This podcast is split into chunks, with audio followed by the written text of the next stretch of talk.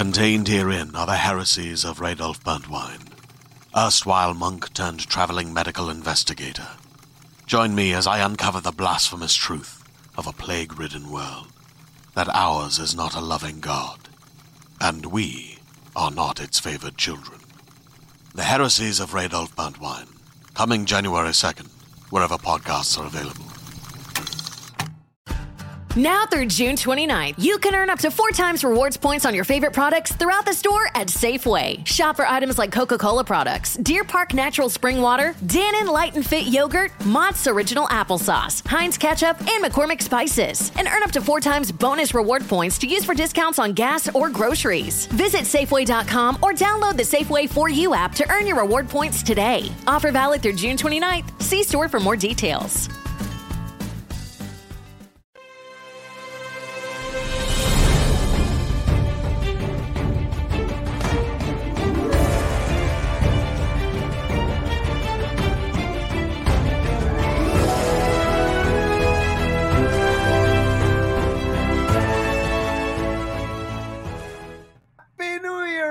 Everybody, and welcome to the first show of uh, 2023 here from the Geek.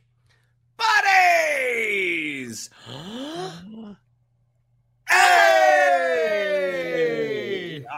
We're back at it for another tw- another year, another 12 months of fun and geekery here on the Geek Buddies. We're excited to jump into so many things here. We're going to talk about uh, some trailers. We're going to get some news about Jeremy Renner. We're going to talk a little Avatar box office.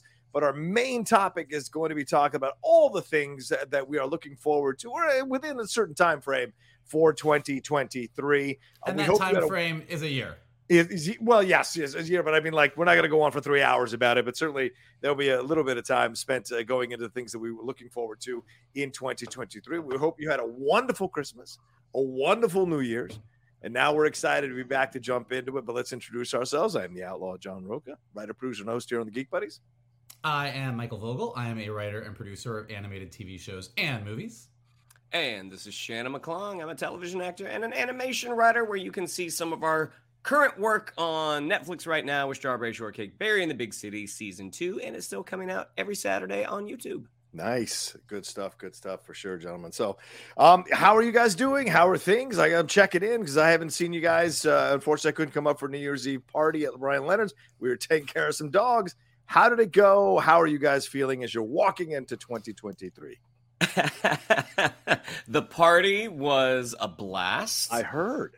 um, to the point that Brian had to um, uh, uh, request that we leave at one point because it it was uh, it went on a little later than the advertised end time. Um, but yeah, I, I would say that the party was very successful and you were missed. No, thank you. It's very kind and a great Yeah. picture you guys took. That was a lot of fun. Uh, Mike. Uh, yeah, I'm good. I'm just easing back into the year after a really nice break. Uh, kind of just slowly taking baby steps into getting back to work uh, each day. So uh, got a bunch of resolutions and see how long they last. You know, just uh, just living that 2023 life. I'm very excited about it so far. So far, 2023 seems great. Oh, that's good. Three That's days good. in, we're doing good. Three days in, we're doing good. We're gonna see how long it lasts. That's true. True. Um, all right, yeah, uh, you know, my, ours was a lot of fun. Pretty boring. We're old people just hanging out on the couch. Went to bed at ten o'clock. Woke up the next morning. Happy New Year. It was a fun old thing uh, for sure, and uh, taking care of the dogs until like one o'clock in the afternoon the next day on New Year's Day. But uh, a good So you time. didn't even stay up till midnight? no, didn't even stay up till midnight, man. I'm like, you know what? I'll just have my 12 grapes and I'm gonna head on off to bed with the lady and hang out. We can't keep the dogs up past midnight. They'll, they'll, they'll be a terror. So we had to go to bed. Uh, you know, dogs aren't like babies. That's not. They don't work the same way. That's not how it works with Uh, dogs. I don't think you know how they treat these dogs. They treat them like babies. So, you know, so there's- she still calls them puppies, even though they're eight to nine years old. So I, you know, I don't get involved. They're not my dogs, but we do take care of them. Anyway, uh, we're going to jump into so much here and have a little fun uh, with it all. The way the show works for those of you who may be new and t- taking a chance on a new show or new podcast in 2023. Thanks so much for joining us. For those who have been around for a while, we appreciate you staying on the Geek Buddies train. Each of us brings up a geek news item, and then we take a bit of a break and jump into our main topic. And as we said, it's uh, a few things that we're excited to see in 2023. Um, Mike, I think you're kicking us off with some news here from Avatar. I sure am. I told you guys months ago when we started watching those Avatar Way of Water trailers that you shouldn't bet against James Cameron, and it turns out that you shouldn't bet against James Cameron. You know, Uh, one time Av- I visited a prostitute in the war. My life's been a living hell ever since. For God's sakes, you bring it I'm up every saying. time. How you were right about this. I'm Oh. gonna just keep bringing it up, and when the and when the trailers for Avatar three come out, and we all have the same discussion again, I will say the same thing. Uh, look, Avatar: The Way of Water had a really nice New Year's weekend, much nicer than the party that we had at Brian's house. Uh, it made 86.3 million over the four day weekend, Yeah. uh, which means it has made uh, 444.4 million in North America, and it has roughly made 1.4 billion dollars globally, and that is in the first three weeks of release. Uh, so, in its first three weeks of release, it is now the 14th highest gr- global release in history, just ahead of Black Panther and Harry Potter and the Deathly Hallows Part 2. And after only three weeks, it is primed to surpass the biggest movie of the year, Tom Cruise's Tom, Top Gun Maverick. Wow. So uh, basically, Avatar's a beast, and all of the talk about oh, is it gonna make the make its money back? Are people gonna go see it? Is this big? Is this James Cameron's big folly? No, it turns out people are going to see that movie, and if it three weeks, and also uh, I don't have the exact numbers uh, in front of me, but the percentage drop each week, obviously, because it is a behemoth. The percentage drop is like a James Cameron movie and not like other movies. It, uh, I think, actually, between its first and second week or its second and third week, it actually didn't drop. It actually increased. I think going into the New Year's weekend, like more people went to see it than the week before. So uh, it seems like people are returning to Pandora, and James Cameron uh, is going to be bringing us a lot more Navi adventures for a lot more Feliz Navidades in the future. Yeah, I mean Shannon. Monday, uh, it, I'm reading right now on Deadline. This dropped just a few hours, just a few hours ago. Here, uh, they're saying that uh, uh, Monday it was the best January Monday ever, with 21.1 million dollars ahead of American Sniper's January 19th record, which was 17.9 million back in 2015. I don't think it makes that nowadays. I think we're a completely different movie going public. Even seven years later, I don't think it makes 17.9 million. The four day run was 88 million for the James Cameron directed sequel, which is just minus 8% from its four day Christmas weekend. It only had an 8% drop, Mike and Shannon, from its Christmas Day run. That's incredible in terms of the staying power. And this is a three hour and 12 minute movie. It is longer than the first movie doing the things that it's doing. So, what are your reactions here, Shannon? I mean, look from from the beginning, I was like, will people turn tune back in for this? I don't know. Does, Yeah. is it hooking me? No, not really. And after having seen it twice, I can still say, like, yeah, it did not really hook me. Um, however, I, parts you- despite the the fact parts that I am wearing my Navi blue right now, um, uh, you, you know, but I love the fact that a movie is doing this type this type of business. I mean, I Yeah. hope this this encourages um, you know other folks who who are not in the uh, uh, Marvel business um, to to to uh, you know keep making keep making original things. Even though yes, this is a sequel, but I mean this was this was James Cameron's idea, which he borrowed heavily for some other things. But you know you Yeah. borrow from the best when you're writing. Um, but no, I love the fact that a movie is doing this type of business, and and I hope this uh, encourages other folks to keep making movies. I mean, as as convenient as streaming is, I don't want to lose that movie going experience, and that's what this was. I mean, Yeah. it was an experience. Um, you know, again, I tried to watch the first, I tried to rewatch the first one uh, leading up to it. I couldn't get through it. Um, I imagine that I'm not going to be, uh, uh, you know, on Disney Plus when Right. Way of Water comes out. I, I doubt it's it's going to be in my top ten. Um, but again, I'm I'm thrilled that a movie is is doing this well. That is not that that is not Marvel, Star Wars, or DC. And just to give you a little comparable uh, um, stats here, Avatar 2's Monday is well ahead of Rogue One's 15.9 million, which was January 2nd, which we said that as well back in 2015, uh, 2017. It's 34% of its of its four day uh 65.5 million. Avatar 2's Monday beats the first January Monday of Spider-Man No Way Home, Force Awakens, and Last Jedi.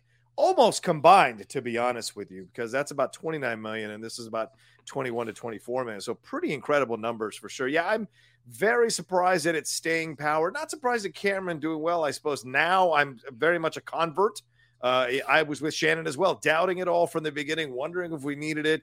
But after I saw it, I thought, man, this film could make $3 billion, honestly. And so the fact that it's reached this level already this quickly, and there, again, there's nothing coming until Ant Man and the Wasp Quantumania. I know Megan's coming. I know there's other films out there. Shout out to Puss in Boots, who came in second. It's around 66 million worldwide.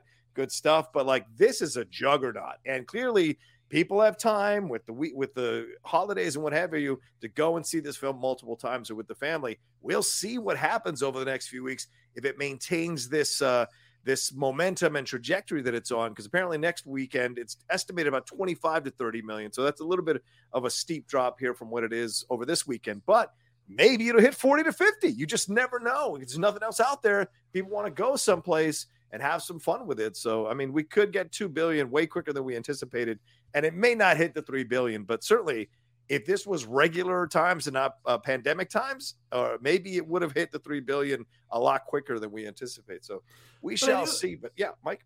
Well, no, I just wonder. I mean, because we do talk about it, and you know, obviously the movie does not grab Shannon, but yeah, um, for the parts that he was awake for. But oh, uh, what I wonder though is yeah. You know, and people say, oh, well, there's not a lot out. You know, there's nothing else out. He had a clear runway. Like, all the articles leading up to Avatar were James Cameron's not going to make this money. Who needs Pandora? Now yeah, everyone's fair. like, well, it's because of this. And if you look at the box that's office fair. and da da da. But I wonder, like, when I was talking about this with some people uh, over the mm-hmm. break, what is it about James Cameron movies? Like everybody loves to make fun of his cheesy dialogue. Oh, his scripts are a little whatever. They love to say, you know, oh well, Avatar's derivative, Titanic is a little like you know cardboard villains. Like like people can knock at James Cameron, and they do, and not without. uh some level of there's truth behind it. Like unobtainium yeah. in Avatar is not the most clever of names, but he's doing something right. And when you're looking at movie making and you're looking at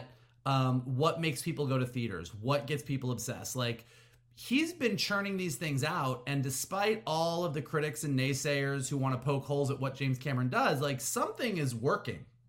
And I just wonder what it is that he's doing and how does he bottle it? Like, how do we all get a piece of that? You know what I mean? Like, what is it that he's doing with his movies that he consistently, and it's not just the spectacle. I mean, yes, Avatar yeah, is absolutely a spectacle. He revolutionized special effects in a lot of ways once again, but uh, his movies are part spectacle. But if it was just spectacle, you, you, it would be, and I know I know you like these, but it would be a Michael Bay Transformers movie that would make a lot of money to a degree, but then would trail off because there's just spectacle. So I do wonder. It's just something that I find really interesting. Like, what is it about James Cameron movies mm. that do this every time he comes out with a movie?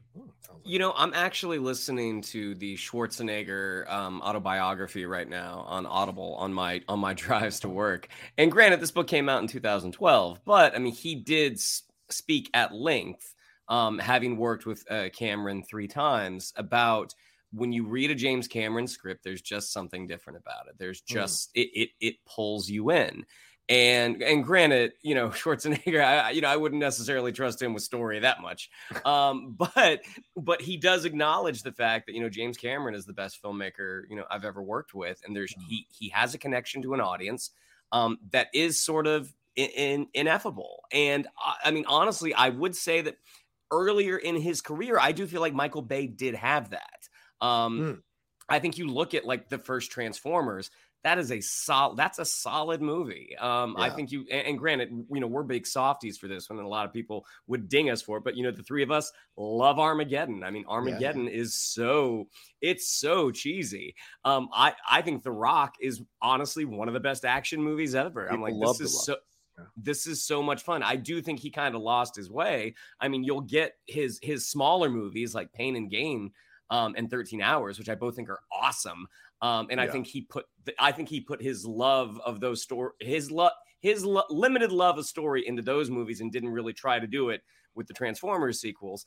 But Cameron, I mean, how many films has he actually directed? I mean, I want to say it's less than 10, it's under, right? It's under 10. It's around 10 or under 10. Uh, there isn't, yeah. Piranha, there isn't that Piranha many. 2, you got to count it. Yeah. Um, you got to count it. Terminator. Uh, Terminator, Aliens, right. Terminator yeah. 2, The Abyss, True Lies, Titanic, the two avatars, Am I forgetting anything? That's pretty much it. That's pretty much are. it. Ten films. Yeah, I mean he he he takes his time and and despite the fact that, you know, it wasn't it wasn't my cup of tea. I mean, it Yeah, yeah, yeah. clearly is a lot of people's. I was looking up to see on IMDb if we've missed anything uh, with James Cameron because I think that's it. I mean, let's not want to count the underwater documentaries, right? I don't, I don't know if we count those because Right. those, those aren't released necessarily. But yeah, uh, it's about uh, yeah, that's about right. The ten things that he's got there under his belt, um, and the less said about some of the stuff he's produced, the better, I think. But uh, these are the things that, yeah. But I, I, the only way I can answer this is it's an unquantifiable thing. Like we know with artists, for whatever reason, certain creators, certain artists just have that thing in combination because of who they are as a person that comes through in the work they make. And for whatever reason, it connects with a large section of the audience that is into it. Yeah, you mentioned Michael Bay for sure, but no one would ever say there's real emotional, moving moments in Michael Bay films. I mean, I you, you could cry at the end of Armageddon for sure, but I mean, nothing matches the thumb thing at the end of T2. There's there's a little more emotion here that goes on in his movies. Aliens, for all the talk about the horror aspect of it all, there's some real emotion going on with the connections and Newt, the stuff like that. All of this. So he finds a way. And even in this movie, I think the family connections that he really spends time building really uh, uh, pay off uh, near the end of the movie with everything that happens in that finale. I think James just has this ability to walk that line between artist and populist so well that people who go see the films, it's a Venn diagram that crosses over in larger Yeah. ways. There's a lot of cinephile snobs will go see James Cameron movies and enjoy them. A lot of people that would be caught dead in a French film with subtitles love to go see these James Cameron films. So I think it just has an ability to, to walk that line between both in equal amounts that works so well for so many people. Even his failures, like the, you could argue box office failures, rather, as like The Abyss, there's an artistic sensibility to The Abyss that isn't there in these populist, other populist uh, uh, Right. filmmakers' uh, films. So, you know, that's what I would say. Right, well, Okay, there go. we go. All right. Well, we're gonna see. We're gonna see. We're gonna see how far uh, James Cameron rides this wave. We will. Uh, we'll keep you updated. Hey, no pun intended, or pun intended. I mean, we're only at the beginning of January and it's 1.4. That that is just we'll see what happens at the beginning of February if it's already crossed the two. Man, that'll be crazy. Um, all right, well, let's take a quick break and we're going to jump into another story here uh, dealing with Jeremy Renner right after this. Now through June 29th, you can earn up to four times rewards points on your favorite products throughout the store at Safeway. Shop for items like Coca Cola products, Deer Park Natural Spring Water, Dannon Light and Fit Yogurt, Mott's Original Applesauce, Heinz Ketchup, and McCormick Spices. And earn up to four times bonus reward points to use for discounts on gas or groceries. Visit Safeway.com or download the Safeway For You app to earn your reward points today. Offer valid through June 29th. See store for more details.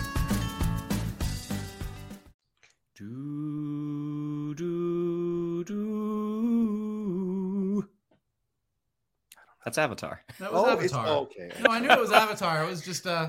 All right. Uh, okay. All right. I give it up. um, well, let's move on to a little bit of sadder news, but uh, this uh, news came over the wire here uh, over the last few days. Unfortunately, there's been an accident with Jeremy Renner. It occurred while he was helping a stranded family member. I'm taking this from the Variety article uh, that was posted about this.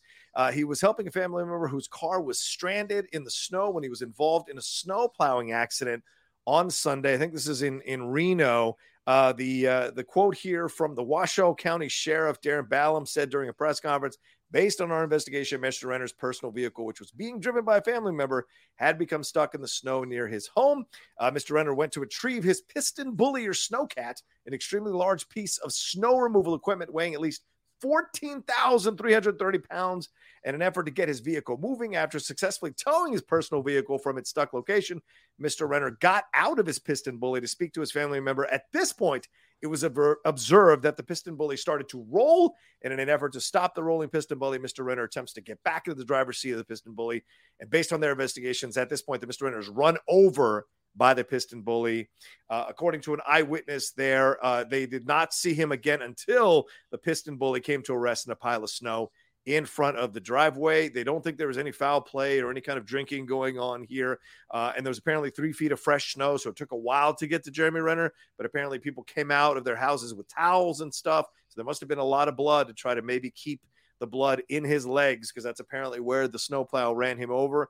He posted a picture today to his 18.6 million followers on Instagram there, and all he wrote was, Thank you all for your kind words with the pray emoji. I'm too messed up now to type, but I send love to you all. So, this is a, a sad situation brought to mind um uh, uh what happened there oh god how come i always forget the actor from star trek when he was run anton over by, yelchin anton, yelchin. it brought to mind the anton yelchin situation when he was run over by his own car in a terrible accident in his house uh, at his house so this is a sad situation for jeremy but he's at least posting photos po- you know posting messages so what are you guys reaction to this and uh, what are your feelings when you hear this story I mean, I think from the beginning, um, when the reports came out, that they did say like he is in serious but Yeah. stable condition. So the Yeah. fact that that's the that's what they were leading with, and and apparently there was some some sort of you know footage of him being of him being airlifted out.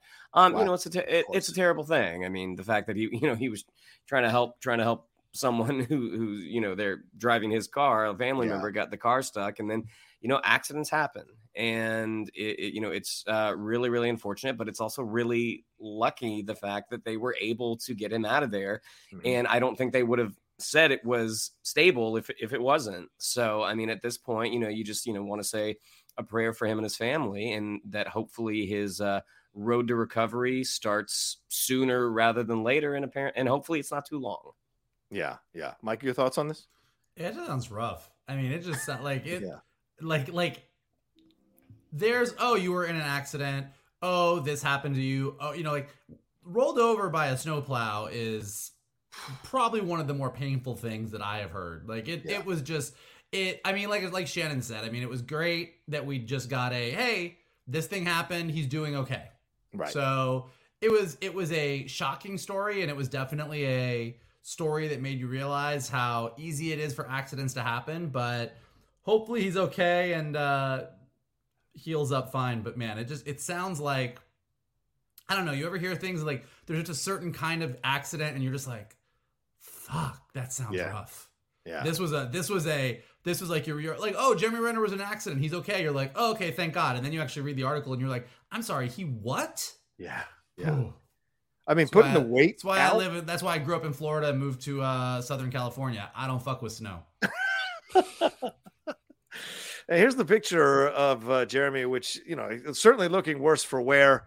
Um, in that you, you should see the picture of the snowplow. But this is a this is a tough shot there of him. So that is a rough situation for sure. But I- it looks like, like I said, if he's tweeting, if he's taking pictures, Yeah. it seems like he's going to be on the mend here, and hopefully there's no long term uh, effects of this kind of situation uh, to him and his body and his future. You know, um, physically, because fourteen thousand three hundred pounds. Good God Almighty, man! You know, I that picture. I I like I like I hope that that was like a loved one took the picture and they said they should post that. But I saw that picture and the first thing that I pictured in my head Yeah. was some publicist in his hospital Oh. room being like, "Okay, no, hold on. Put the broken glasses on. Put the broken glasses on. Hold on. Get the good light. Get the good light." I was like, "Man, just let the man rest." I know Let, he can right? tweet to people later. Just let the man rest and let him heal. Yeah, yeah. No, well, we wish him a speedy recovery for sure because we do love Jeremy Renner. And I don't know about you guys, but I certainly rewatched all of Hawkeye while I was home uh, uh, uh, for Christmas and enjoyed watching that all over again and really loved it even more. I mean, I swear to God, it's such a good show for Christmas to enjoy and sit and, and have fun with it. So uh, we you- shall see what the news is, and hopefully it's all positive and he recovers uh, and back to normal. And certainly, Mayor of Kingstown season two is on the precipice here. We've got uh, other things that are going on in the Marvel universe that he will have some role to play in, I'm sure, as it goes forward. So we'll keep an eye out. Um, all right, well, let's take a quick break and then we'll jump into some trailers uh, from Shannon McClung right after this. Do do do do do do do do. That's Avengers, right? I think that's Avengers. That is Avengers. Yes. Oh, look at Johnny. Let's do it. Let's do it. so we're doing No, something a little different. One one aspect is a little different with our trailers, trailers, trailers. Mm. Uh, thinking thinking of uh, Mr. Renner and thinking of Hawkeye. Um, you know, something that John po- uh, pointed out on our group text thread was a. This is not something we normally do, but this this trailer got me. This little clip got me really kind of jazzed. Um, but on YouTube there is a fan made Avengers Secret Wars trailer. Now it was Yeah. posted by Screen Culture. Um, and, you know, starting off with it, you know, one of the glorious things about the internet is you get uh, uh, access to, to fans who are really, really clever and really, really talented.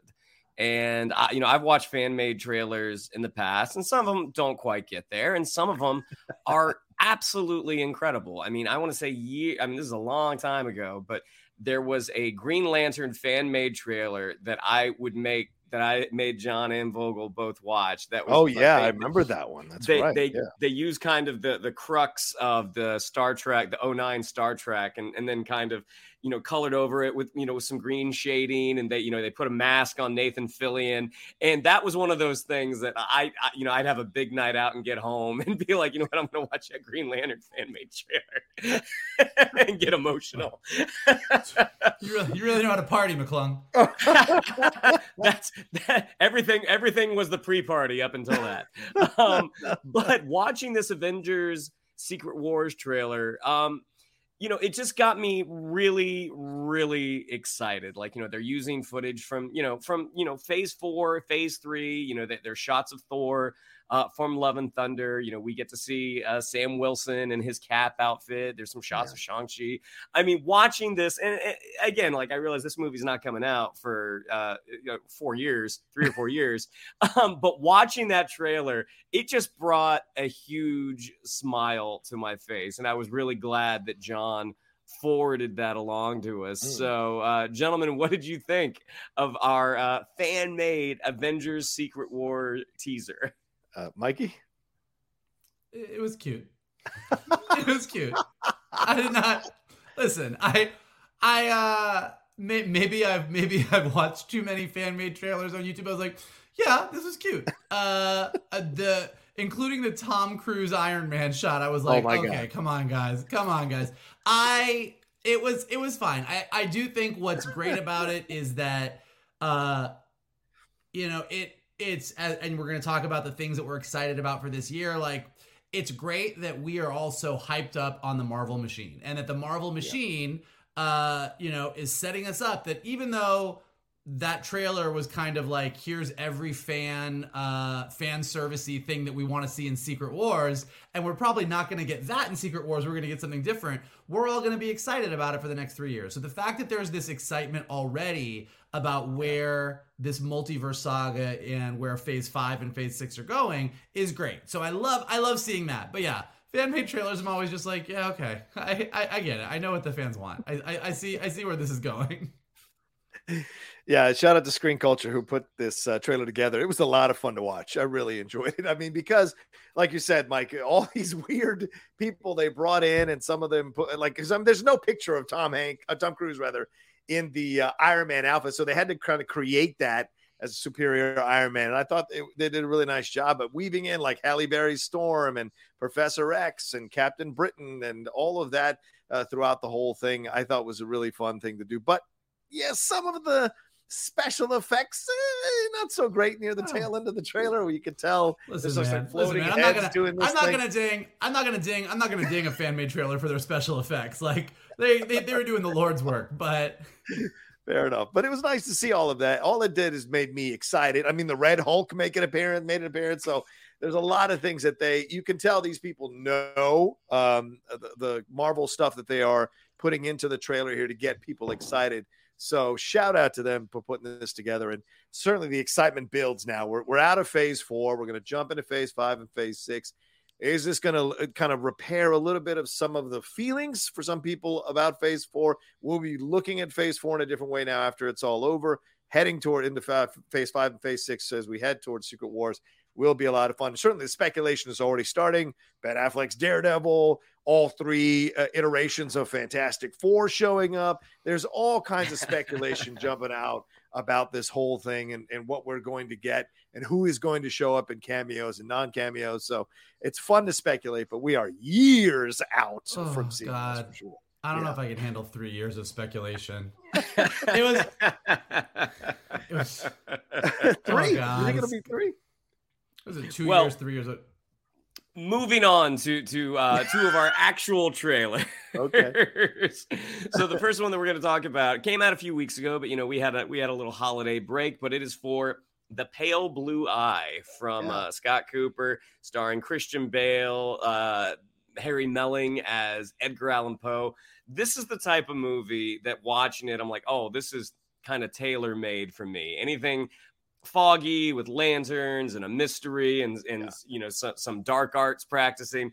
Uh, uh, Christian Bale. This is based on a, a- book from 2003 by uh, Louis uh, uh, Banyard, I think his name is. Hmm. Um, but yeah, I mean, uh, Christian Bale is a uh, is a uh, basically like a private investigator, and he's brought in for a murder at uh, West Point, and we find out that one of the students there, it takes place in 1830, is a young Edgar Allan Poe, who uh, Harry Melling looks incredible. Um, but yeah, I mean this this reminds me of the Guy Ritchie Sherlock Holmes movies, uh, Mm. just from an aesthetic standpoint. Um, Guy Ritchie Sherlock Holmes without the fun, uh, because this looks deadly serious. And watching Christian Bale, like this type of role, I mean, this is just him in his element. Like he's super intense. Get you know, getting to the bottom of this, you know, mystery around a military academy. I think this looks fantastic. But gentlemen, I'll throw it over to you. What did you think of our first look at the Pale Blue Eye? Yeah, I really liked it. It's it's not uh, there are there are already some reviews out for it. It's not getting the greatest of reviews, but for me, looking at the trailer, I am a thousand percent on board with it. this. Is my language. Take your sweet ass time as you're setting it in this particular environment. I am going to just sit on back and let you take me into this world as slowly as you want to go. It's got snow, which is a really big selling point for me with any movie. And it's got all this investigation and mystery and all this time. You know, The Alienist is my favorite book ever written. And I thought the adaptation did a pretty good job, not a great job, but a pretty good job of bringing that to life and having this set around the earlier times as well and having this investigation. And it's a little bit of Elseworlds, like remember Batman teaming up with Houdini or Sherlock Holmes. So seeing uh, uh, Scott, uh, seeing uh, Christian Bale here teaming up with Edgar Allan Poe or Edgar Allan Poe be involved in this in some way is fascinating. Plus, I think um, Scott Cooper knows how to direct Christian Bale in interesting ways. They've worked together, I think, a couple times before out of the furnace. And I can't remember the other film that he was in that Scott Cooper directed. I thought was really great. Remember, Scott Cooper's the one did Crazy Heart. Certainly got a great performance from Jeff Bridges and uh, from Colin Farrell in that movie as well. So I'm very excited to see what we're going to get. I'm ignoring what other people are saying who've seen it already because it's coming out real soon on Netflix. And I wanted to see if, for myself, if this is one that is interesting and kind of challenging and fun to watch, um, even if it might be a little bit slow at times uh, overall in its uh, delivery. Uh, Mike, your thoughts? Yeah, I think it looks really cool. I mean, I uh, I didn't really know a ton about it, but I think the Edgar Allan Poe angle makes it more interesting. I think Hmm. without the Edgar Allan Poe angle, it looks like kind of a cool period piece mystery with Christian Bale, Christian Baling, and he's really good at that. So like I was like, okay, go good. But like the Edgar Allan Poe piece of it, and kind of seeing a younger Edgar Allan Poe kind of being taken under the wing of Christian Bale's character, like that was interesting to me. And Mm. kind of like a, a young Edgar Allan Poe being in this sort of creepy mystery that has a lot of the hallmarks of the vibe of like what we know of Edgar Allan Poe's writing, like seeing a young Edgar Allan Poe kind of becoming uh the Poe that we know. Um that that interests me. So seeing how that all goes, I'm intrigued. I I wasn't aware that you liked snow so much, but I do. I'm thrilled. I'm thrilled that you like snow in a movie. So that's something I that now when I invite you out to the movies, I'm going to be much more choiceful in the seasons that are represented in those films. I just saw a man called Otto, and I really enjoyed it. And there's a lot of snow in that film. I, there's just something about snow that makes me enjoy a film.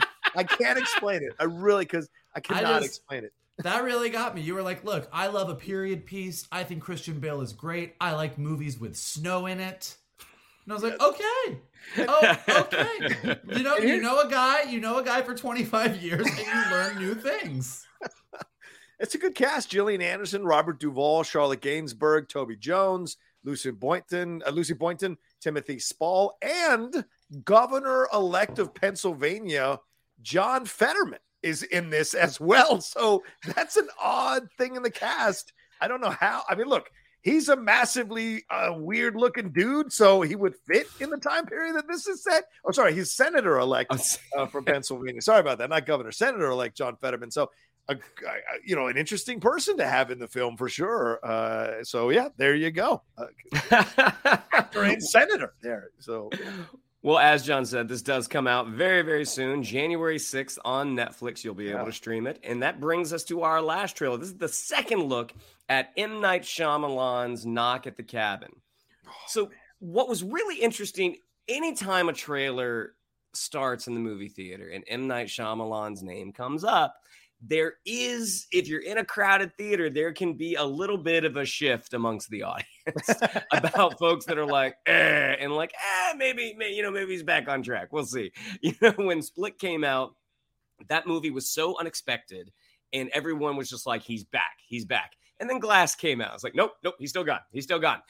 Um, but the first trailer for Knock at the Cabin, where Dave Batista, Rupert Grint, um, two actresses, ah, what are their names? Uh, Nikki Amuka Bird and Abby Quinn. They basically play uh, doomsday, uh, doomsday prophet folks who run across uh, uh, uh, Ben Aldridge and Jonathan Groff, uh, a couple, and their adopted daughter. And it seems like you know from from the vibe of that first trailer, it's like, oh, these are some crazy folks in the woods who are who are running up on this family and you know have they have these crazy you know doomsday theories that you know they're gonna make the family like basically sacrifice one of themselves the second trailer gives us opens the door a little bit more to this movie where maybe they're not quite as crazy where you see Yeah. things are happening throughout the world that s- definitely feel like oh this could be a sign of the end times which and and you get to see how uh, jonathan groff's character especially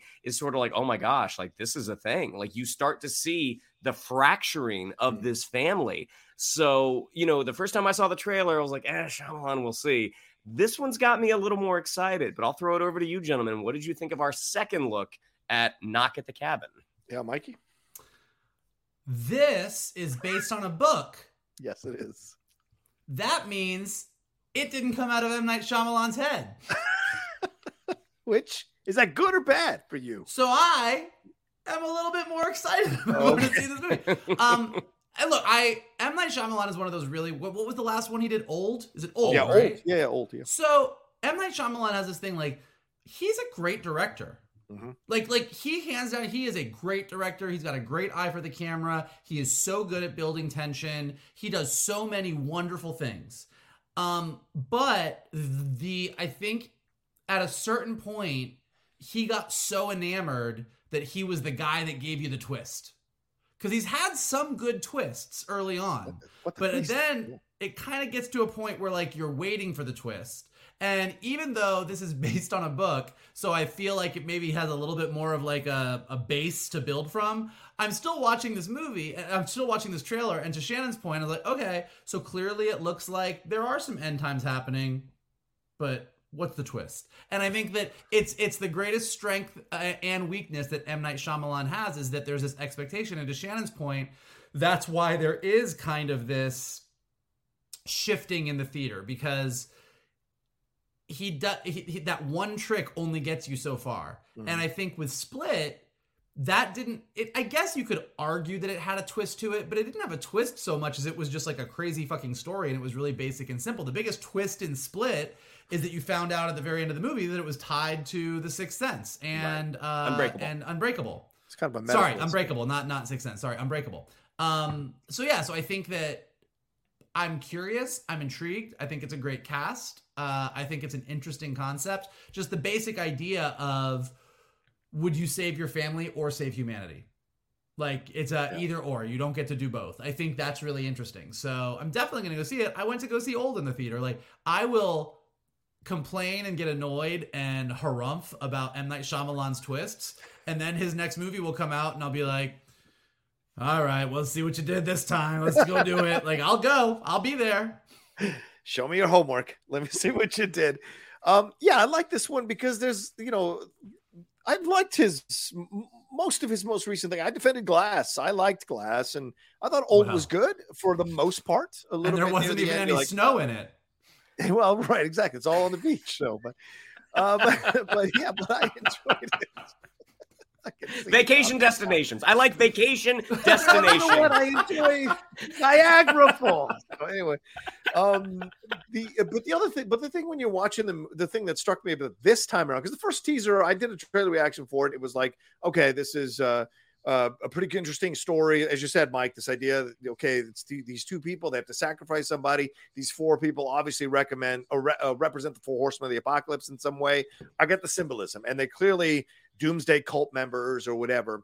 But watching this this second trailer, I think there's a real um, subtle level that he is working at uh, in this mo- in this trailer, at least, and what I'm getting from the from what the movie might be about is making a commentary on our social order now. This idea that two people with a daughter here in this house, four people show up, and uh, these four people they initially resisted, but one of them, one of the two who are who have the daughter there, start to see what the four cult members are telling them, which splits the two, uh, uh, the couple apart, and one goes and starts to believe the cult stuff, the other person doesn't. So there is commentary. I believe that uh, M Night Shyamalan is making with this movie about our current society and some of the battles that we are having within some of our own homes, and especially coming out of Christmas and New Year's. I'm sure some people watching or listening to us right now had those same battles at home. So there might be a commentary. And is there no greater horror than seeing a family member go down a wormhole that they're not coming out of? And so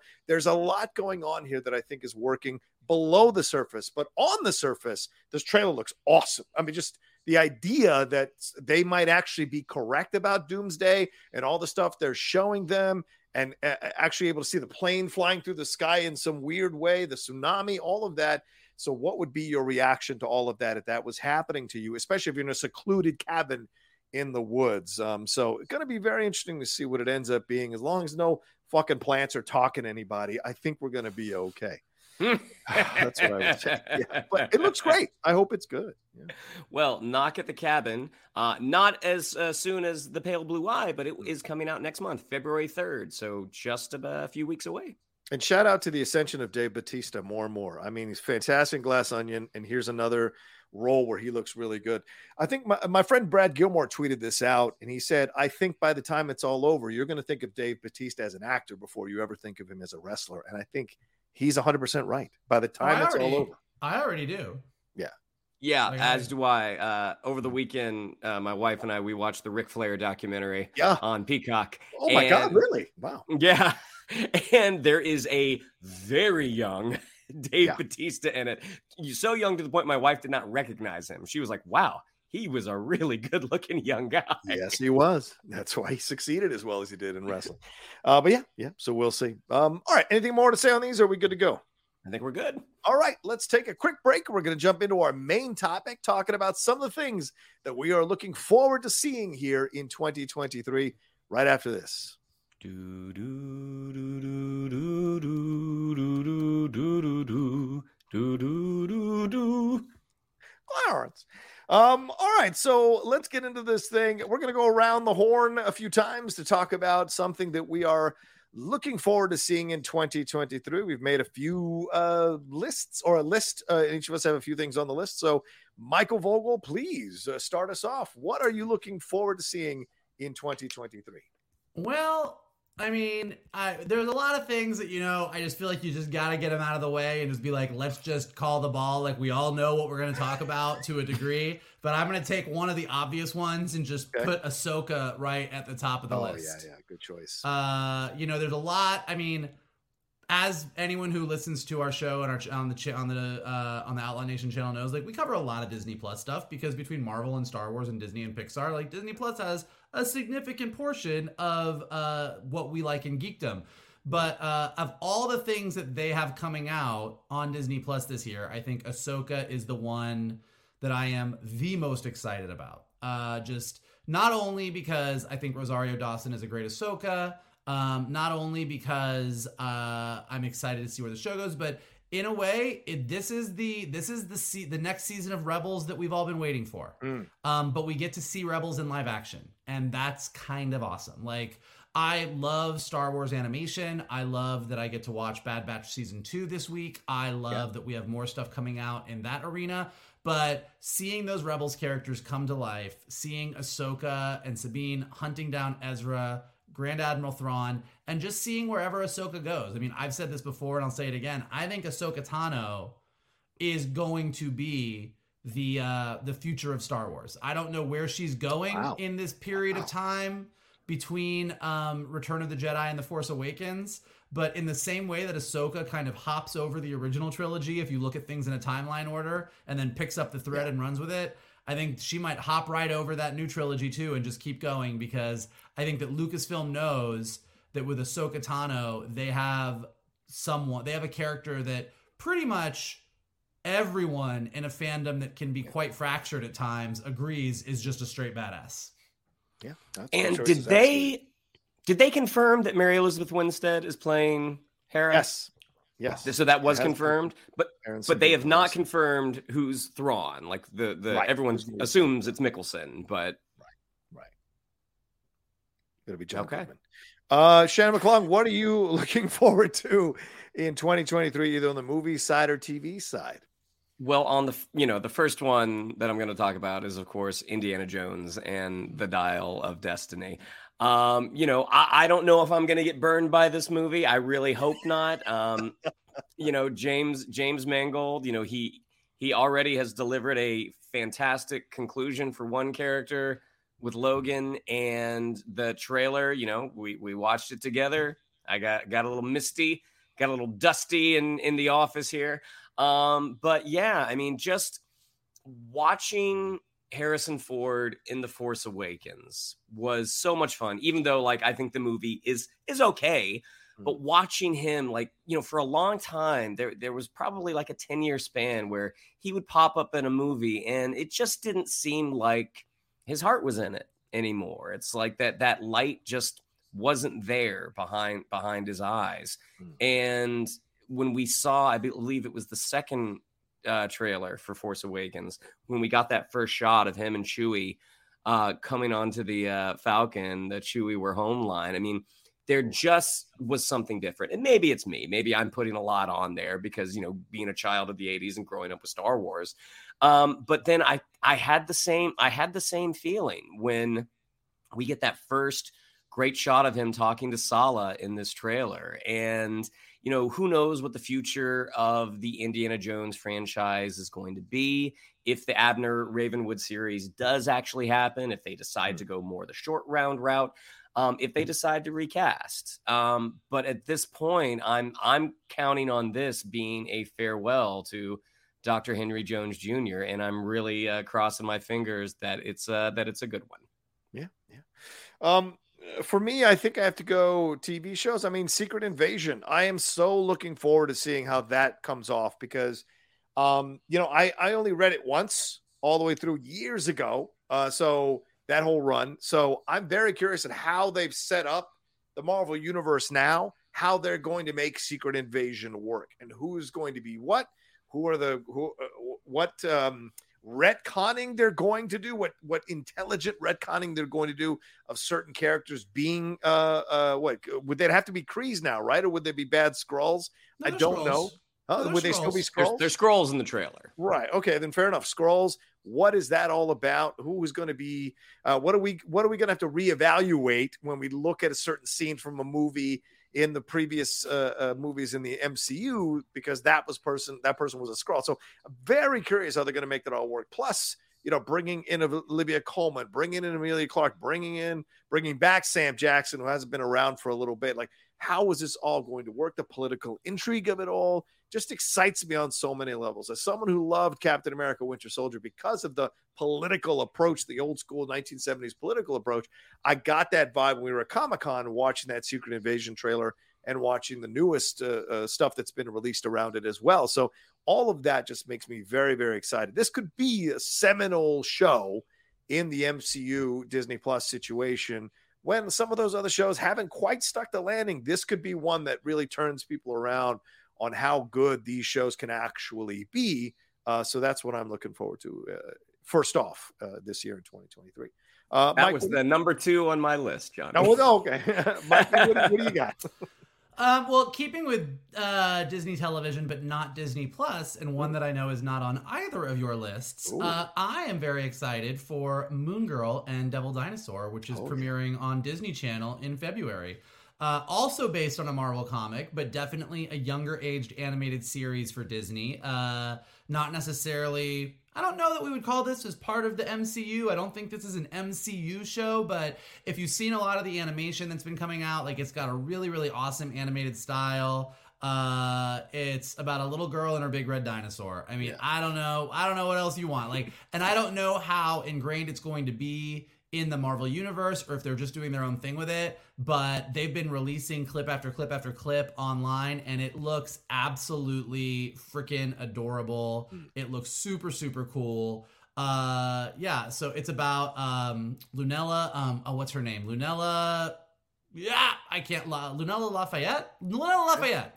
Uh, little girl gets her big dinosaur, fights bad guys. So I'm super down for it. I can't wait for it, and I'm gonna make you guys watch it, and uh, I'm gonna talk about it a lot. So there you go. Well, it's a it's a great voice cast, right? Fred Tatasciore coming in, uh, Luis Guzman, Alison Brie, Maya Hawke, Cobie Smulders. Speaking of MCU, Yeah. Ju- Diane Raphael, Alfre Woodard, Wesley Snipes, Pamela Adlon, Laurence Fishburne. It's a hell of and Wilson Cruz. That's a hell of a lineup you've got lined up for you to be a part of a show like this. And they released a two and a half minute clip uh, of uh, from the show earlier today as we're recording this. So uh, I, it looks interesting. So I definitely might give it a shot if I've got time. Uh, Shannon, what's next on your list? Okay, keeping with the theme of Harrison Ford, um, it is the uh, new series for Apple Plus, uh, uh, Oh. Shrinking, Which is from the team behind Ted Lasso, Bill Lawrence, Brett Goldstein, and Jason Segel's coming along because he's the lead of the show. But it is about a grieving therapist starts to tell his clients exactly what he thinks, ignoring his training and ethics. He finds himself making huge changes to people li- people's lives, including his own. So the trailer for this is on Apple Plus right now, and there is very, very little to it. It is literally Jason Segel jumping on a trampoline with the rest of the supporting cast as the pursuit of happiness plays in the background. And at the end, you see him on the trampoline where he's sunk all the way to the ground. Harrison Ford, surly old Harrison Ford, walks in and goes, hmm, and then walks away. and just knowing that it's it's the same creative team behind Ted Lasso, um, with Jason Segel, who I think is a fantastic, fantastic actor and a fantastic writer. Um, knowing that it's the Ted Lasso folks with Jason Segel and Harrison Ford, Mm. come on, that one it has me very, very excited, and it also will be coming out uh, towards the end of this month. Uh, yeah. Well, speaking of themes, uh, my choice uh, as I'm looking at uh, political spy stuff is uh, uh, Mission Impossible: Dead Reckoning Part One. I mean, this nine and a half minute thing we got, which we talked about on the previous episode of the Geek Buddies. Just, I'm getting so excited now that the calendar has changed over and we are on a collision course with that movie of what we're going to get. I mean, when I get that invitation for a screening, I'm going to be hopping around the house until I can actually go and see this thing because I am so excited to see what Tom Cruise is going to be able to do with this, with Christopher Quarry bringing in. I mean, they just do such great work Uh, in every iteration since the third one. I've really enjoyed this this Mission Impossible series. So to see McQuarrie and Cruise back again, what new things do they have for us? What new um, political espionage? What new interesting situations they could put Tom Cruise in? What crazy stunts like we saw with the motorcycle stuff? What have we got going on? All of it is just very, very exciting to me. And Hayley Atwell coming in. What is Hayley Atwell's role going to be in all this? Because the sh- the series has done well, I think, by its female uh, uh, actresses and not turning them into damsels in distress. Rebecca Ferguson, Ferguson handles her shit. Maggie Q handles her shit. Everyone handles their shit. So, what is Hayley Atwell's role in all of this? How much of a badass is she going to be? Because obviously, loving her in Agent Carter and in the, and playing Captain uh, a Carter as she does in in What If and in the in the um, uh, uh, Multiverse of Madness movie. It's going to be great to see her take on a role like this and see what she can do with it as well. So, and Louise and uh, sorry, uh, Esai Morales coming in as a villain. That's awesome. Esai, who's been a veteran since the 1980s, uh, being involved in films and television. Great to see him being a part of this uh, series and franchise as well. So, all of it, just incredibly excited for that. Mike, what's your next thing? I- I just really hope I can remember what happened. I'm sure I'm gonna love it when we're in the theater.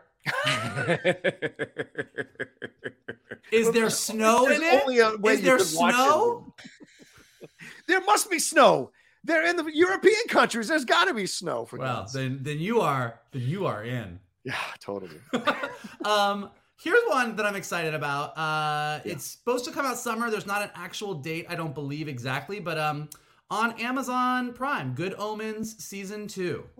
Um, if you didn't check it out, uh, you know, Good Omens, uh, Terry Pratchett, Neil Gaiman book, uh, you know, about uh, a, a demon and an angel uh, that kind of work together to um, do a bunch of heavenly and hell like things. I don't want to spoil anything for anyone who hasn't watched it, but uh, you know, David Tennant plays the demon, uh, Crowley, and Michael Sheen plays uh, the angel, and they were just a goddamn delight. I mean, it is a delightful show. Uh, if you didn't check it out, you should check it out. But what's really interesting is season one adapted the entire book. Like Good Omens is not a big novel, so season one kind of covered it. It was done. So everyone kind of thought it was a one and done, but I guess it did well enough for Amazon that a season two is coming with these characters, and it's a wholly new story. So it's something that has never there's there's no source material to it. So um, for something that was kind of like a really fun, delightful, whimsical kind of take on hell and heaven and the apocalypse, I'm really excited to see where it goes. And uh, I love all these characters, and I love me some Neil Gaiman. Yeah, and if you enjoy Tennant and Michael Sheen, I can't recommend Staged, the series that is out there for people to watch, where they are giving each other shit as they have been shut down during COVID as they were getting ready to put on a play, and they have episodes over Zoom where they're just busting each other's balls the whole time eh, and having guests come in like the Dame Judi Dench to give them shit for being these uh, arrogant actors. It is genius, brilliant. I discovered it over the last couple of weeks there over the break, and I sent it to Shannon. I was like, "You got to watch this. It's just hilarious." So if you enjoy them in Good Omens, watch that as well. All right, what's your next thing? What's your next thing, Shannon? Well, in keeping with the themes of farewells, I'm going to say Aquaman and the Lost Kingdom. Oh, what? we're not even going to see that movie. What are you talking about? But okay, That movie is totally co- it is totally going to come out. It's not gonna matter, but it's totally coming out. And the reason that even though like back in 2018, I was not the biggest fan of that Aquaman movie, but I was thrilled that we got to see Arthur Curry on the big screen in his own movie. The type of thing when they were announcing, you know, way back when uh, DC's theatrical plans, when they announced an Aquaman movie, I'm like, it's not gonna happen. Like there, there's no way. So the fact that it did happen, uh, and I enjoyed some of it. Like there was there was some stuff I really really liked. There was some stuff that I don't think worked. Um, but the thing that I did think worked was the relationship between Jason Momoa and Patrick Wilson, Hmm. and knowing that this is going to be sort of a, uh, uh road trip uh, movie with the two of them. Uh, that kind of has me excited. And even though, again, like I know with DC being rebooted, like this stuff doesn't actually matter right now. But with DC being rebooted, I don't know when we're going to see Aquaman on the big screen again. Hmm. So I, as a as a big big fan of the uh, King of the Seven Seas, um, that's why I am excited to see uh, to to see this movie. Even though, I, again, like I not a not a huge fan of the first one, but I do think Momoa does a, a good job with what he's been given, and I did really like Patrick Wilson as Ocean Master. So Yeah. Aquaman and the Lost Kingdom. I imagine I will be alone in my enthusiasm for that one.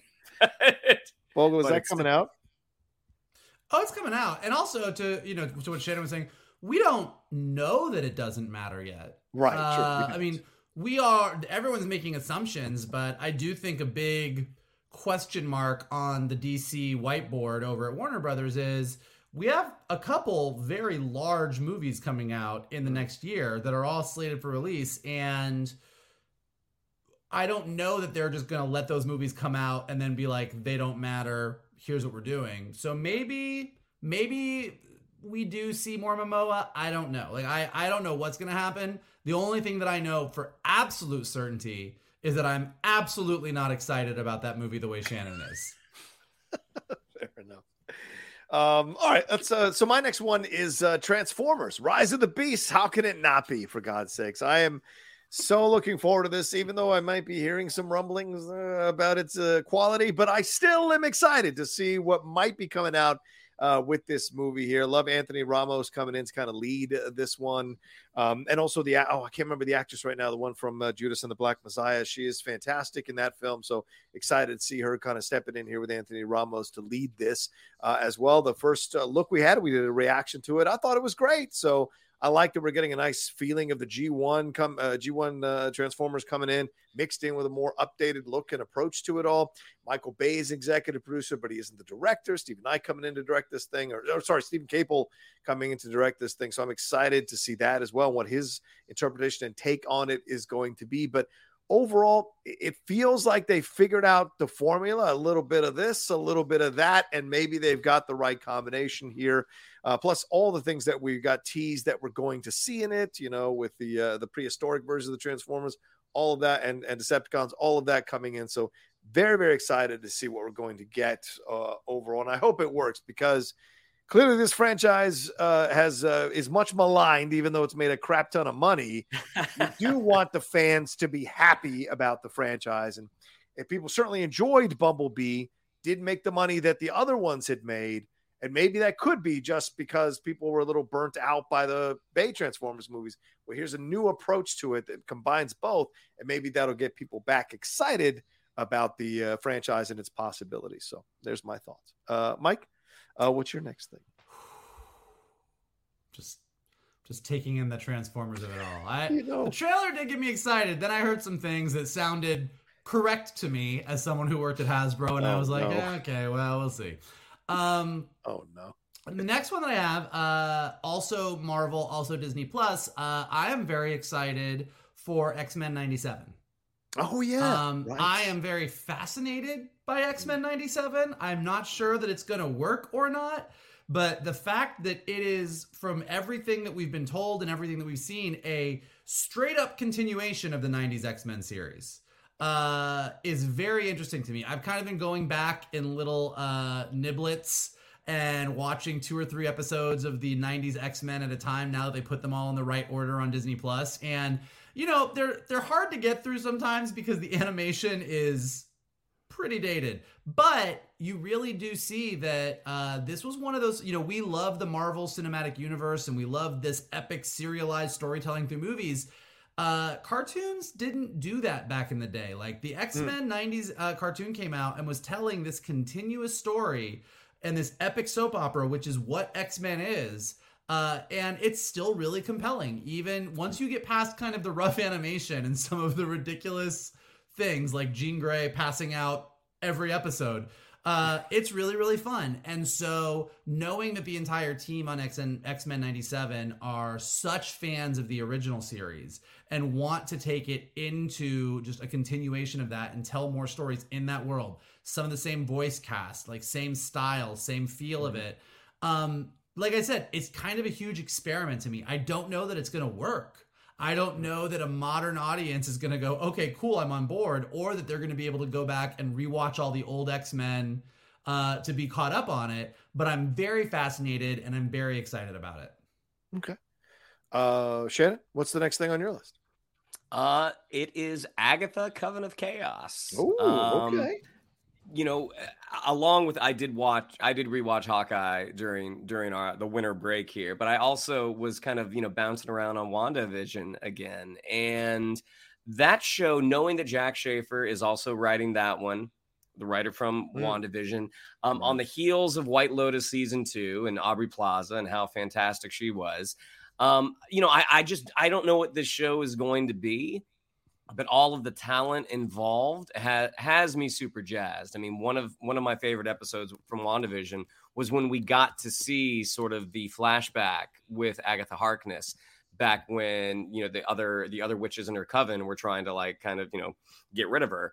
Um, so you know the the combination of Kathryn Hahn, Aubrey Plaza, Jac Schaeffer uh, that one has me really really excited and you know looking at the future of what the disney plus series are going to be if they're if they're going to just focus on specials from here on in knowing that we're getting one more Jac Schaeffer series um has me really excited and i'm crossing my fingers that it's going to be a good one.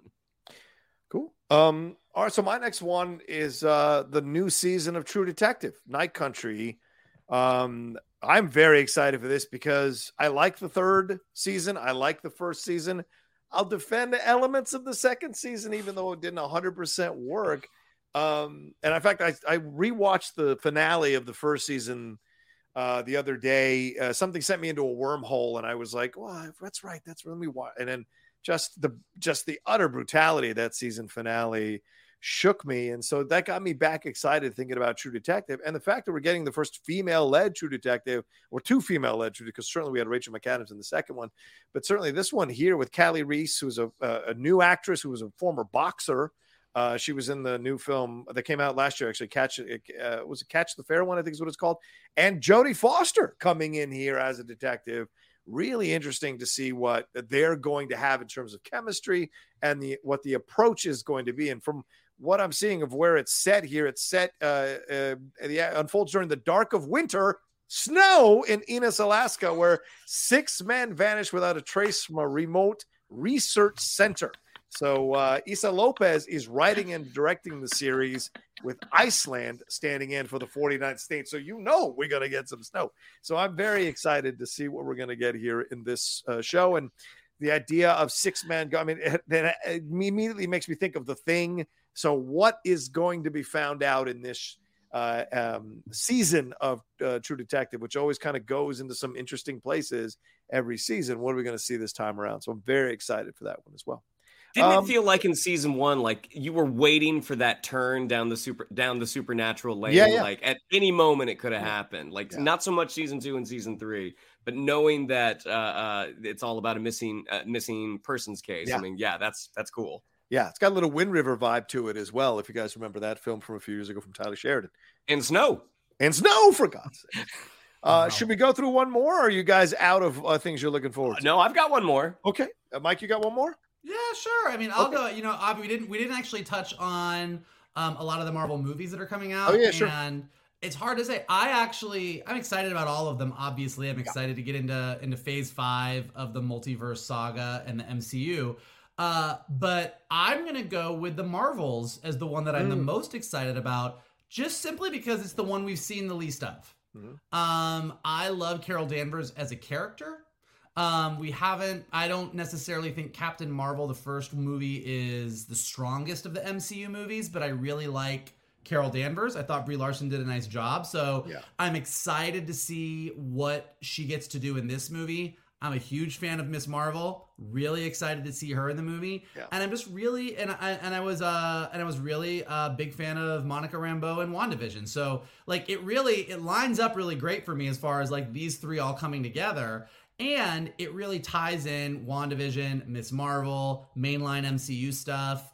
Uh, so I'm just really curious to see what goes down. It might be amazing. It might be a mess. We haven't seen anything, so we might get that first trailer, and I might go, uh, I don't know, but uh, I, I I'm the most intrigued by it because I think pretty much everything else that's coming out this year, uh, with the exception of maybe Echo and House of Harkness, we haven't seen much of. But like most of the Marvel stuff, we've seen at least a little tidbit of here or there. Yeah. Uh, so the fact that Marvels we've seen nothing, I'm kind of just like intrigued and excited.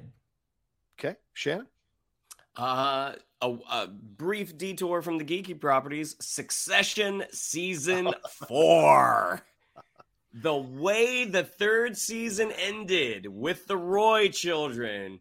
With, oh my gosh! I mean, that was one of those moments at the end of that at the end of that show, at the end of that episode. It was like, oh my gosh, like that this is such an incredible not really a cliffhanger but it's like the the beat that the the, the story ends on and knowing the way HBO is that uh, you know that you have to wait 6 years for the next season and and then having them release a little bit of like a teaser for it you're seeing how the Roy children are going to be battling their father this show is so well done. Um, John, I, it is a crime that you have not watched it. Yet. I know, I know, I know. I mean, this is in billions. I, have got them sitting somewhere going, you've got to watch these. Go Succession first because it is it's King Lear. I mean, it is King. It is Shakespearean in in the way that that they deliver profanity laced dialogue. I mean, you, you, haven't heard you haven't heard profanity like this since Deadwood. I mean, it's just so wow. it's so satisfying. It has one of the best opening themes in the history of television. It's just a fantastic series, and I cannot wait for it to come back, which I believe it, it, it's first half really of the year. Is. Yeah, it is. First, it is. It really is Shakespearean. I mean, you are right. It is like it is a heightened world in all of the best ways, and they just nail it. Like, yeah, that I'm I'm definitely stoked. I can't wait to see it. Well, you know, I've been trying to think about doing a reaction uh, series, and maybe this is the way to watch Succession. Make myself watch Succession is to do a reaction series for the channel where I go through those. So I watch all three seasons before season four debuts. Maybe that could be a possibility as well. Um, yeah, um, Michael, you mentioned the movies. Certainly, Guardians of the Galaxy Volume Three. We're all looking forward to that. Ant Man the Wasp, Quantumania. We're all looking forward to that. But I have to shame myself a little bit and say that I am looking forward to the Flash movie. As much as I may hate the Ezra Miller situation, as much as I may hate the stuff that went on and everything like this, I'm not going to support Ezra, but I'm certainly going to see what we're going to get in the DC universe and if this film even effing matters when it's all over and said and done. So I have a large curiosity to see how they're going to work in these cameos from Keaton and Affleck and if the Cavill and Gadot uh, cameos survive. I have a lot of questions about it. So it's from a curiosity point of view that I'm looking at Flash. Doesn't mean I condone what Ezra did. Certainly don't like anything that Ezra did. But that being said, it, I have an interest in this to see what it means. It does it chart a new path for DC? Are they going to re-edit it in a certain way to make it fit what James Gunn and Peter Safran want to do? What is this movie going to be? And it's not it's not coming out like late like December like Aquaman. It's coming out in the middle of the year. So what changes are they going to or have they been making to it so that when it comes out, uh, people will see that it's kind of this new step uh, for DC in a new direction. I'm very, very curious. So, from that point of view, not so much supporting it, more a curious point of view that I have for this one. I do think that I know this isn't this isn't a new thing, but just off of what you're saying and Shannon's excitement about Aquaman, I this isn't a there's not a specific DC property that I'm excited about this year because God knows I'm not. But uh, what I am excited about, and I think this year will really define a lot of things, that as these DC movies come out, and as we do hear more about what the new plan is, yeah. I actually am genuinely, truly excited about this kind of fresh start for DC. Now, how mm-hmm. fresh that start is and what is going to go on exactly, I don't know. And we all might hate it and we all might go, oh my God, they fucked it up even worse. Like, who knows? But I think for the first time in a long time, I feel like they're making some really hard decisions that are going to potentially put them in a really solid place. So I think this whole year is going to be really interesting as we're covering all the news as it comes out. Covering just the evolution of this new plan for DC is something I actually am really excited about. Yeah, yeah, and, and we'll see what the uh, Shanika. What were you going to say? No, no. Oh, okay. I thought you had some reactions. I thought maybe that was the reaction right there. yeah, we'll see where they're going to go with this. And and I saw a tweet earlier today that I, I got to bring up here. Somebody uh, tweeted out and, that said, uh, or maybe they tweeted at us and said, I I never thought I I never thought that John Cena would last longer in the MCU than The Rock, and I thought that was an incredible statement to make because absolutely that's actually a fair statement. If Peacemaker survives uh, you can absolutely say that, which will be something uh, incredible to look at as we go forward. So a lot of DC, a lot of Marvel, but something, some stuff outside the geek world as well that we're all looking forward to. And clearly, we could have gone for another hour talking about all the stuff that's coming in 2023, and we will try to cover as much of it as we can. Certainly, Bad Batch on the precipice this week, yeah. so we're gonna have to figure that out with us and Laura, who has uh, agreed to come back and review that with us. So we are going to see uh, what we're gonna when we're gonna do that review sometime this week for sure as well. So look out for that uh, as well. And we got to finish up Willow, which of course drops uh, in the next day or so uh, as well. So we'll finish up that series. We're gonna, we are gonna trudge to the end of that series no matter what. And for Shannon and I, we have the Tulsa King season finale uh, on Sunday because that is, I don't know if you're watching it, Mike. It is a fun fucking show. It is a fun I will have to go watch it. I just, Please. I just, I just tore through 1883 and dove into 1923. Nice. So I got, I got uh, but once I get through those, I got I'll need something. So maybe Tulsa Kings is next on the list. Tulsa King, that'll do your job. Uh, all right, thank you all so much for watching us here on the Geek Buddies. Uh, we appreciate it madly, or listening to us. Shannon, what do we have to tell them? Yeah, if you'd like to follow us on social media, on Twitter, it's at geek underscore buddies. On Instagram, at the underscore geek underscore buddies. If you'd like to follow me on social media, on Twitter, it's at Shannon underscore McClung. On Instagram, at Shannon the Geek Buddy. If you would like to follow Mr. Vogel, it is at MK Toon. If you would like to follow Mr. Rocha, it is at the Rocha Says. Uh, Mikey? Listen, if you like snow, Fucking hell. we are the people for you. We love things with snow. If there's snow in it, we are on board. If you want to talk snow, here is what you can do to make sure that we keep blowing snow up your you know what. Uh, you can hit that like button below. Informer. anyway, yes. Uh, you can hit that like button below. Definitely subscribe to Johnny's Outlaw Nation page. He's got a lot of content, a lot of talk about snow. Leave your comments below. What are you excited about for 2023? Uh, let us know the things that you're looking forward to, the things you're not looking forward to, the things that you're hopeful for, the things that you think are going to be terrible. Let us know below. If you are listening to us on a podcast, definitely leave us some stars, leave us some comments, helps us go up in the rankings. And as always, the best thing that you guys can do is retweet this video, post it on your socials, send it to your friends, and tell them to hang out with your buddies, the Geek Buddies. Yes, and a big shout out to Carbon Health, who continues to power and sponsor us on the Geek Buddies. Go to carbonhealth.com. Go get checked out today. Look, the, the holidays are over, so maybe you need a full physical to see where you're at to get that exercise workout going. Certainly, I've been working out for two weeks now. It is kicking the shit out of me. First time I've done it consistently in a quite a long time, but I'm dedicated to getting back into shape here. And you want to get a full physical, you want to get some blood work done, get checked out go to carbonhealth.com, see if there's a clinic near you, or get some virtual care from them as well. Download the app to have a doc in your pocket for those healthcare questions, concerns, or needs on the go as well. So, big, big shout out to them.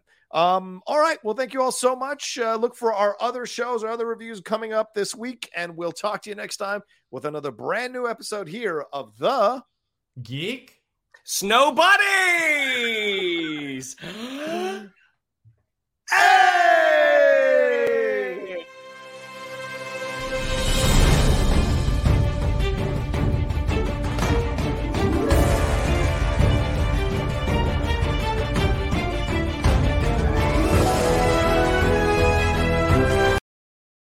Hey there, this is Justin Bartha. I made a funny new podcast, King of the Egg Cream. It has the greatest cast in the history of podcasts with actors like Lewis Black, I'm torn by my feelings for two women. Bobby Cannavale, You can eat it, or if someone hits you, you can put it on your cut. Melanie Lynskey, I wonder what these marvelous things are that look just like boiled chicken feet. Jason Ritter, I can break things and pick locks and kill people. Michael Stuhlbarg, The whole point is to inspire people that they should make themselves better. Ari Graynor, No, don't whet its appetite. What are you, an idiot? me, Justin Bartha, That's not just any egg cream, that's a Lemke's special. and all narrated by the hilarious Richard Kind. This is the story of Harry Dalowitz and how he rose from nothing to become New York's King of the Egg Cream. So if you like funny true stories, come listen to King of the Egg Cream, available wherever you get your podcasts.